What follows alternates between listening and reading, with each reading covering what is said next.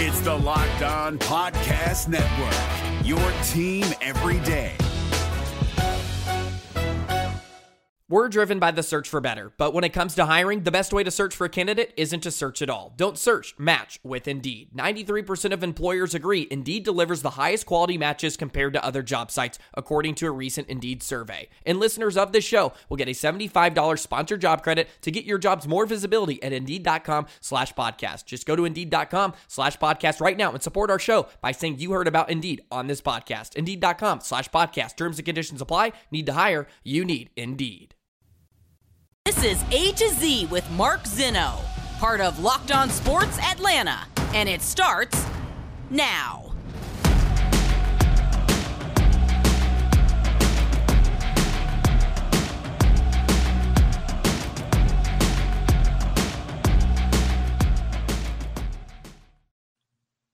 Good afternoon. Welcome to A to Z here on Locked On Sports Atlanta, where today we figure out what the Braves' best weapon is. Welcome in.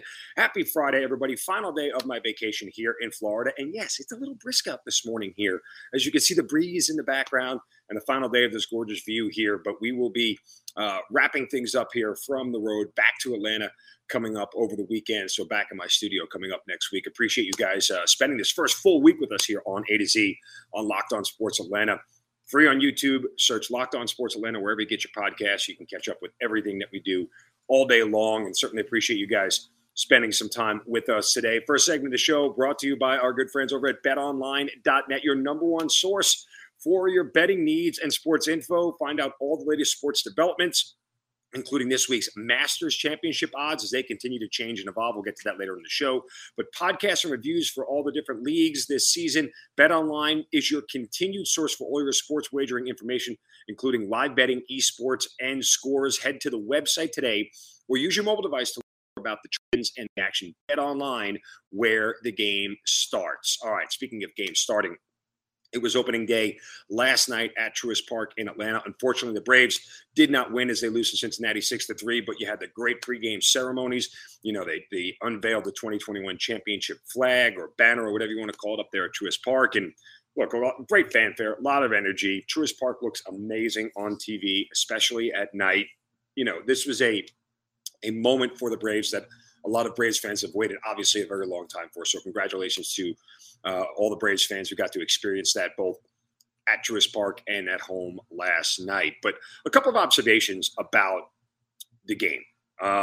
You know, this is a lineup that was built to score runs, right? We know that. Even the acquisition of Matt Olson, but as I mentioned, the return of Marcelo Zuna, even though you lose Freddie Freeman, you still got Austin Riley, and obviously Acuna is going to come back at some point in time. This is a lineup that was built to score runs. They only get 4 hits last night. That's going to happen, right? What you don't want is for that to happen over the extended period and the long haul, because then you're going to see you're going to start losing more games than you're winning. But I'm not even worried about that at this point in time. You know, the other observation that I took away as to why, well, not why they lost last night, but the other observation I took away from last night was the bullpen was built to be the strength of this team, or at least one of the major strengths of this team. And it didn't work out last night the way we wanted it to, because Colin McHugh comes in a 3-1 game. And, oh, by the way, Max Fried wasn't terrible last night at all. He only had 84 pitches through 5 2/3. And if Snitker probably wanted to try to let him get out of that sixth inning, he had a chance to do it. I get why he went to the bullpen. Again, that's the team's strength, so I understand completely why he went to the bullpen and why he made the moves that he made at that time. Plus, again, with the truncated spring training, you know, a lot of managers aren't going to push starters to go deep into games, at least yet at this point. We know that from Snitker throughout his managerial career, right? Early on in the season, he does not let his starters go deep. We've seen that over the last couple of years. So I don't think Fried was terrible, but Colin McHugh comes in with 2 runners on and 2 outs and has to get 1 more out to get out of it and leave it in a 3-1 game in a manageable spot. Doesn't happen, gives it the home run. Now it's 6-1 and boom, you know, the game feels and looks out of reach. But I said yesterday on the show, earlier in the week, I can't remember what it was, but, you know, like an ideal spot for this Braves team is to be in that situation, like down a run or 2 in the 7th, 8th, and 9th innings, because that's where this lineup is going to really do what they do really well. And you saw that last night. Austin Riley hits a 2-run bomb, makes it 6-3. Now, again, you can game all day long, but if Colin McHugh gets to that, Austin Riley is to homer, you know, is now a 3-3 game, and the Braves are sitting in the driver's seat with a better lineup and the better bullpen and, you know, way to go out and win that thing. And that's the way this team is put together. But that was an ideal spot for them last night. Now, I think if you watch the Braves this year and you start to track this, then the amount of runs they're going to score in the 7th, 8th, and 9th innings this year should be some of the highest in baseball. Just a prediction that I think that that's the way this team is constructed. They're going to score runs late. They're going to score runs early. They're going to score runs in the middle. They're going to score runs late. They're going to score in all 9 innings of the game. But this is why this team is constructed the way it is. This is why this bullpen is supposed to be this way, because McHugh is supposed to hand it off to somebody else. And then, you know, they hold them to 3 runs for the rest of the game. So when your starter doesn't have a great game and doesn't get you the quality start, doesn't go 6 innings, 3 runs or less, you're in a situation where your bullpen carries you and then the lineup does the rest, right? Like, that's the way this whole thing was planned out. And I think that's something that is definitely, you know, a way that they're going to win a lot of games this year. The other thing that I took away from last night, more than anything, was Spencer Strider. If you weren't paying close attention, and you should have been, but if you weren't paying close attention, and I want to pull this tweet up here, Spencer Strider was absolutely amazing last night. 2 innings. 5 Ks, 24 total pitches, 16 strikes. This is what they call in the baseball business a weapon, a very legitimate weapon.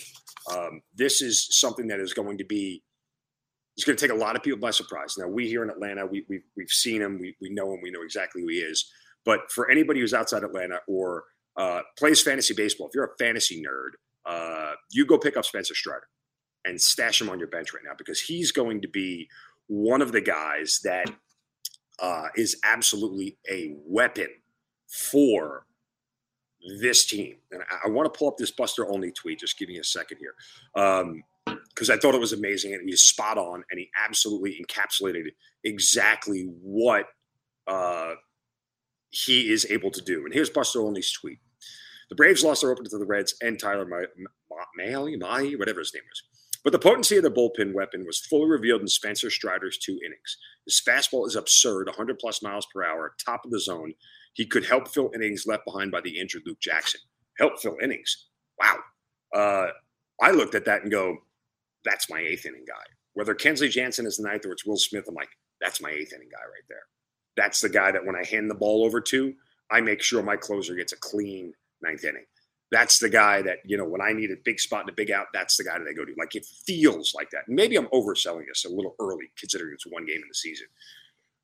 But just, you know, there are guys you can tell. And again, I remember feeling that way, and I know this is a lavish comparison, but I remember feeling that way about Mariano Rivera. You could just see early on that he could get anybody out. Like, it was unreal. Like, you weren't going to be able to hit this kid.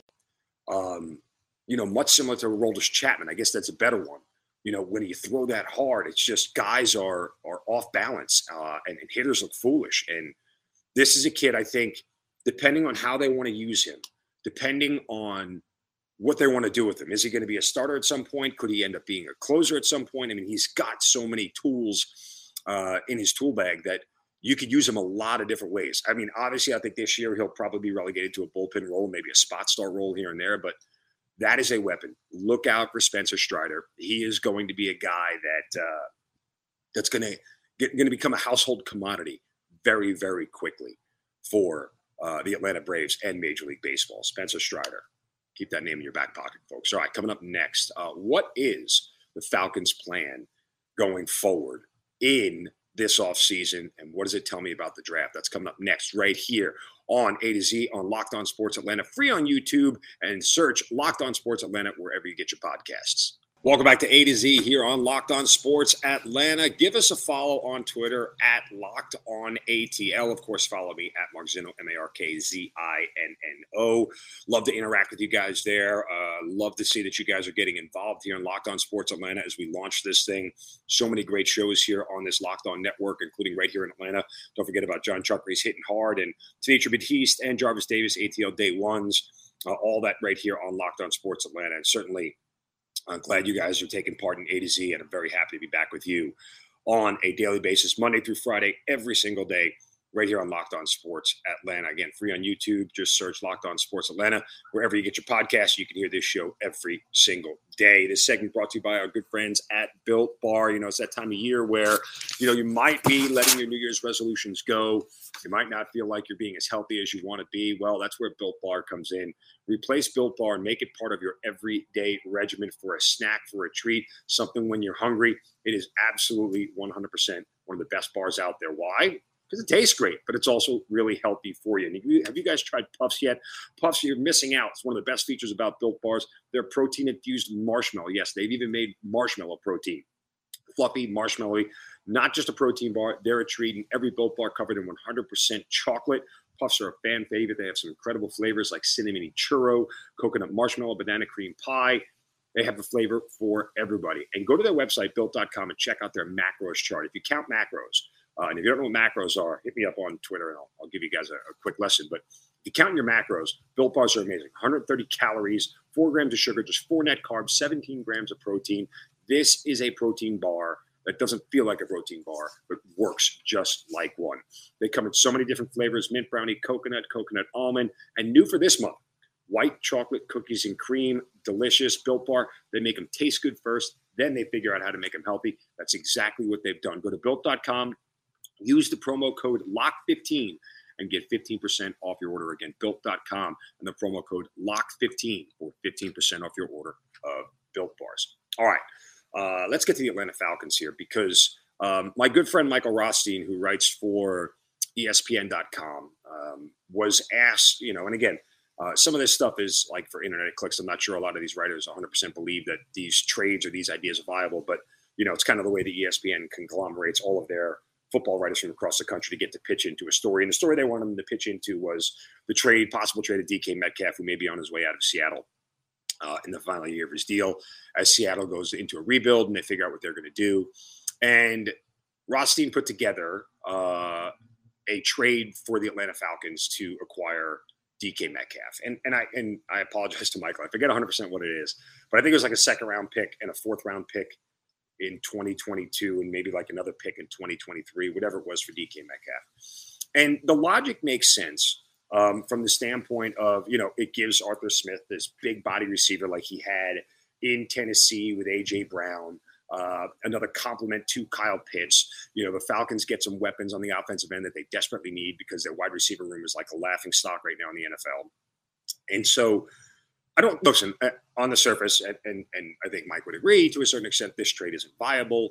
I don't know that it's the best thing for the Falcons right now to give up assets. They likely can't extend DK Metcalf, not because they won't have the salary cap space, because he doesn't want to play here. So it would be a franchise tag situation.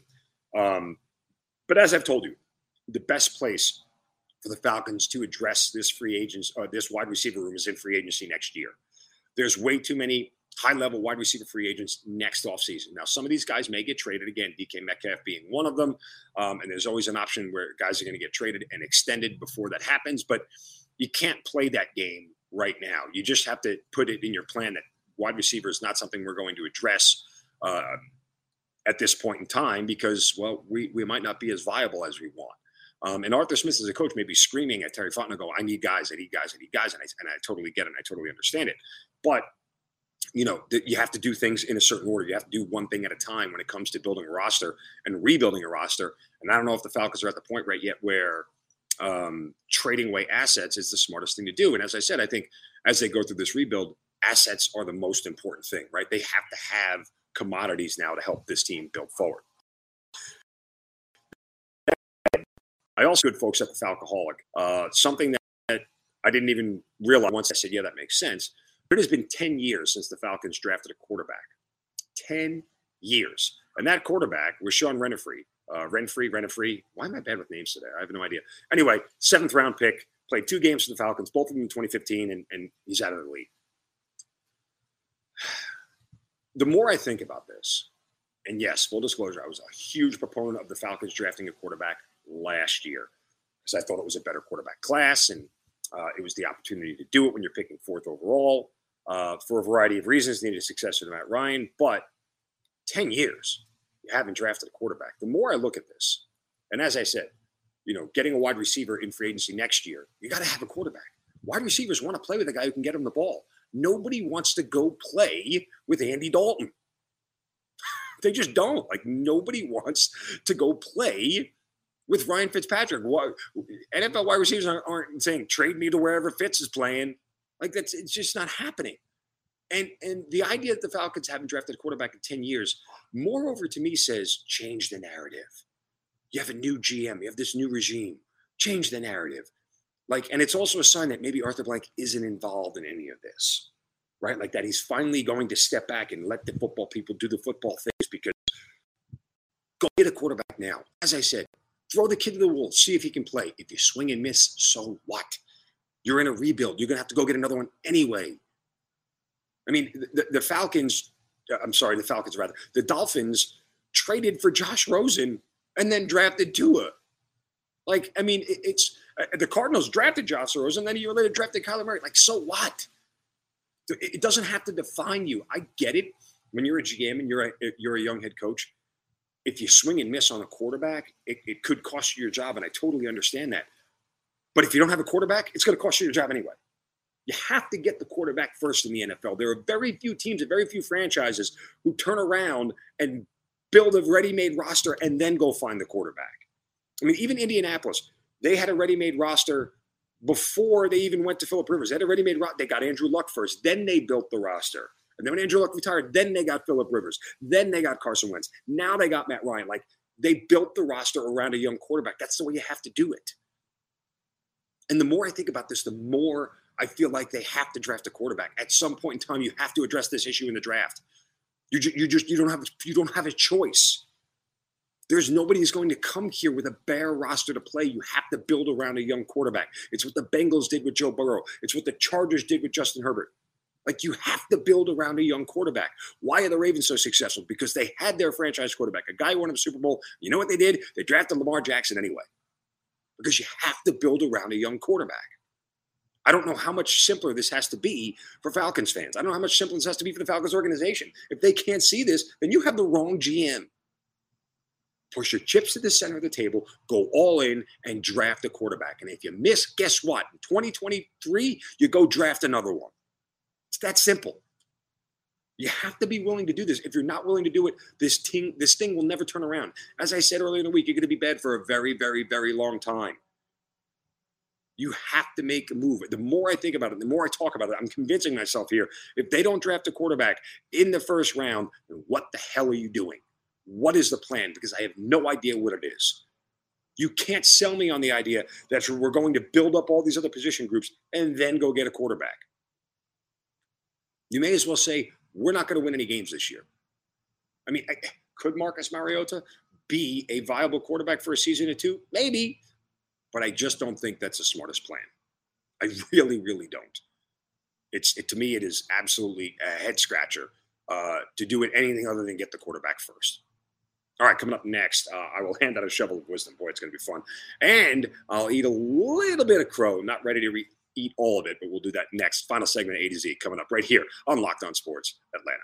Welcome back, A to Z here on Locked On Sports Atlanta on this Friday. Final day of my vacation here in Florida, headed back to Atlanta. Certainly appreciate you guys bearing with these awful conditions that I've been sitting in for this whole week, but certainly glad that you guys have chosen to make A to Z part of your daily regimen, and certainly excited to get back to Atlanta, where we got a lot of things going on, including the Masters. We'll get to that coming up in a minute, but I do want to hand out a shovel of wisdom here today, and we'll get all the audio version of my shovel of wisdom back as normal. But the shovel of wisdom today is going to go to the NFL.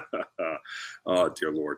So I just, it's amazing how much the NFL doesn't really give a rip what you think as a fan. Like, they say they don't even try to hide it. They're not even, shy about telling you. They just don't care what you think about anything that they do, and they'll still take your money and you'll still give it to them, and they know about it. So Reliance, and there's Reliance is let me just figure out what they are real quick. They partner with a wide range of organizations to improve their cultures and create environments free from sexual harassment, misconduct, and abuse. So Reliance says April is Sexual Assault Awareness Month. And the theme this year is building safe online spaces together. Learn how you can create a safe online community, whether that's a workplace, a classroom, or a social event. That was their tweet. And, of course, the NFL quote tweeted and said, "We are proud to support our partner Reliance in their critical work." Yeah, NFL does not give a rip what you think. They are so proud to support Reliance that they haven't even placed Deshaun Watson on the commissioner's exempt list yet. I'm not saying Deshaun Watson is guilty. I'm not saying he did anything wrong. What I am saying is that there are allegations against him for sexual misconduct by 22 different women. And as a league, you haven't even openly addressed this yet. Not once. Not only did you not address it, you allowed a trade to go through for the player and didn't bat an eye and have never addressed it as a league yet. I mean, again, they don't care how you feel. And if you're a female and you're a female fan of the NFL, sometimes I don't know how you stomach it. I really don't. Like, I mean, I'm kind of nauseated by the whole thing in general, just the fact that they can be so obtuse about, you know, screaming about how much they care about their fans and they care about female and they want female support, and they have football 101 for women. Every team does this little football 101 thing and, you know, tries to cater to women, this, that, and the other. And the minute they have a player in the NFL who's charged with sexual misconduct, sexual assault, whatever it may be, sexual violence, yeah, we're just going to let this one lie. We're not going to say anything. We're not going to do anything. We'll let the legal process play out. That's their mantra. Oh, dear Lord. It's nauseating. I don't know how you folks put up with it. I give you females a lot of credit who keep coming back, because I would have given a middle finger to the NFL a long time ago and walked away, because you don't care about me. Like, I wish they would at least just say it. I could deal with it better if they just said it. Like, you know what? Women, we don't care what you think. We have no desire to even cater to your worries about sexual assault. Yeah, we're just going to do what we do. And that's essentially what they do. And everybody has to buy into it. So there's my shovel for the day. All right. Some people online on Twitter yesterday, again, follow me on Twitter at Mark Zinno, wanted to give me a shovel of wisdom for prior to the Masters teeing off, saying I wouldn't place my money on Tiger Woods. And he goes out and fires a 71 in round one of the Masters, and he is near the top of the leaderboard. Yeah, buddy. Good for Tiger. He played well yesterday. He clearly could still hit the ball. His putting is as good as it's ever been. That's really the thing I think that has separated Tiger now from a couple of years ago. His putting is on point. Your leader is Im, the Korean guy, and he is 5 under. What a round he had for Sung Jae Im. And even Cam Smith from Australia had an amazing first round. This is crazy if you didn't watch this. Cam Smith double bogeyed the first hole, double bogeyed the last hole, and still finished 4 under. If you do the math, yeah, that's 8 birdies in between. That's pretty good. So it was a great day for Tiger, and you could tell the course is just juiced. And while I'm not going to sit here and, back off my statement about I don't think Tiger Woods is going to win this thing, because I don't. And I will say that there are 54 holes left, and today's conditions are going to be incredibly tough at Augusta, especially because Tiger went from a morning round to an afternoon round. The winds at Augusta today are supposed to pick up heavily, especially in the afternoon. So all those folks playing in the afternoon may have a tough time scoring and have a much more difficult, challenging course than they did on Thursday. And that's going to change some scores a lot. And, this is a day here where you really have to be consistent before you get to Saturday, which is moving day. So, look, I want Tiger to be competitive. I don't think it's ever bad for golf when Tiger is competitive. I do have a little bit of Tiger fatigue. I've said that before, but I will also tell you that, him having one good round at 71 doesn't mean he's going to be in this thing. And the idea that all of a sudden he's back or anything, I need to see more. I need to see more. And my biggest contention was it's not where I'd put my money, right? Like I just said, it's not where I'd put my money. I didn't feel like it was a good value bet on Tiger because I haven't seen him play golf in 14 months or 18 months, whatever it's been. And a guy almost lost his leg in a car accident. So I needed to see a little bit more when it counts, when it matters from Tiger before I was going to put money behind him. That doesn't mean he can't win or he shouldn't win or I'm hating on Tiger. Just my stance is I wouldn't put my money on him. So I did put my money on Dustin Johnson, though, to finish top 5. He also had a good round. The 2020 Masters champ looked very good yesterday. So I hope he can continue it, and we'll see We'll see there. My two favorite golfers, Jordan Spieth, Brooks Koepka, did not have great first days. Koepka was near the top of the leaderboard for the first 10 holes, and he fell apart on the back nine. And we'll see how he shapes up today for his second round. So continued coverage of the Masters. Of course, when we come back on Monday, we'll have a champion, and we'll recap all that with the Masters. Final thought here real quick. As the Hawks get set to play Miami tonight, Hawks right now catching 2 points. As I've said multiple times this week, this is going to be a real test. And, oh, by the way, this could be a first-round matchup for the Hawks against the Heat. I don't like the spot. The Hawks are bad on the road. I'm gonna back Miami and swallow the 2 points here, and I think they win against a short number and cover. But I hope the Hawks can figure out a way to get a win. And the only way that they get wins against good defensive teams like Miami is if Trey Young goes off. If Trey Young has a huge 35, 40-point night, the Hawks can win this game because he can't be slowed down. And there's not really an answer for him defensively. If he doesn't have that night, Hawks are going to struggle unless they get a huge night from multiple other players, whether it's Bogey or Herter or Hunter, whoever it may be. They're going to need a couple of the guys to be in the 20s along with Trey to be able to take on a good defensive team like Miami. So let's see what happens. Again, if the Hawks go 2-0, in their final two games, in any combination of Brooklyn and Cleveland going 1-1, Hawks will get the 7th seed, and they'll host the first round of the play-in tournament at State Farm Arena, which would be the ideal circumstance. Keep our fingers crossed. So we'll know more of all of this by Monday when we're back here on A to Z to recap it all. Again, thank you so much for spending a week with me here on my vacation back in our Atlanta studios on Monday. You guys enjoy the weekend. It's going to be an amazing weekend of sports, and we'll be back on Monday with A to Z right here on Locked On Sports Atlanta, free on YouTube. Search Locked On Sports Atlanta wherever you get your podcasts. You guys have a great weekend. Don't take any crap from anybody. See ya. Hey, Prime members, you can listen to this Locked On podcast ad-free on Amazon Music. Download the Amazon Music app today.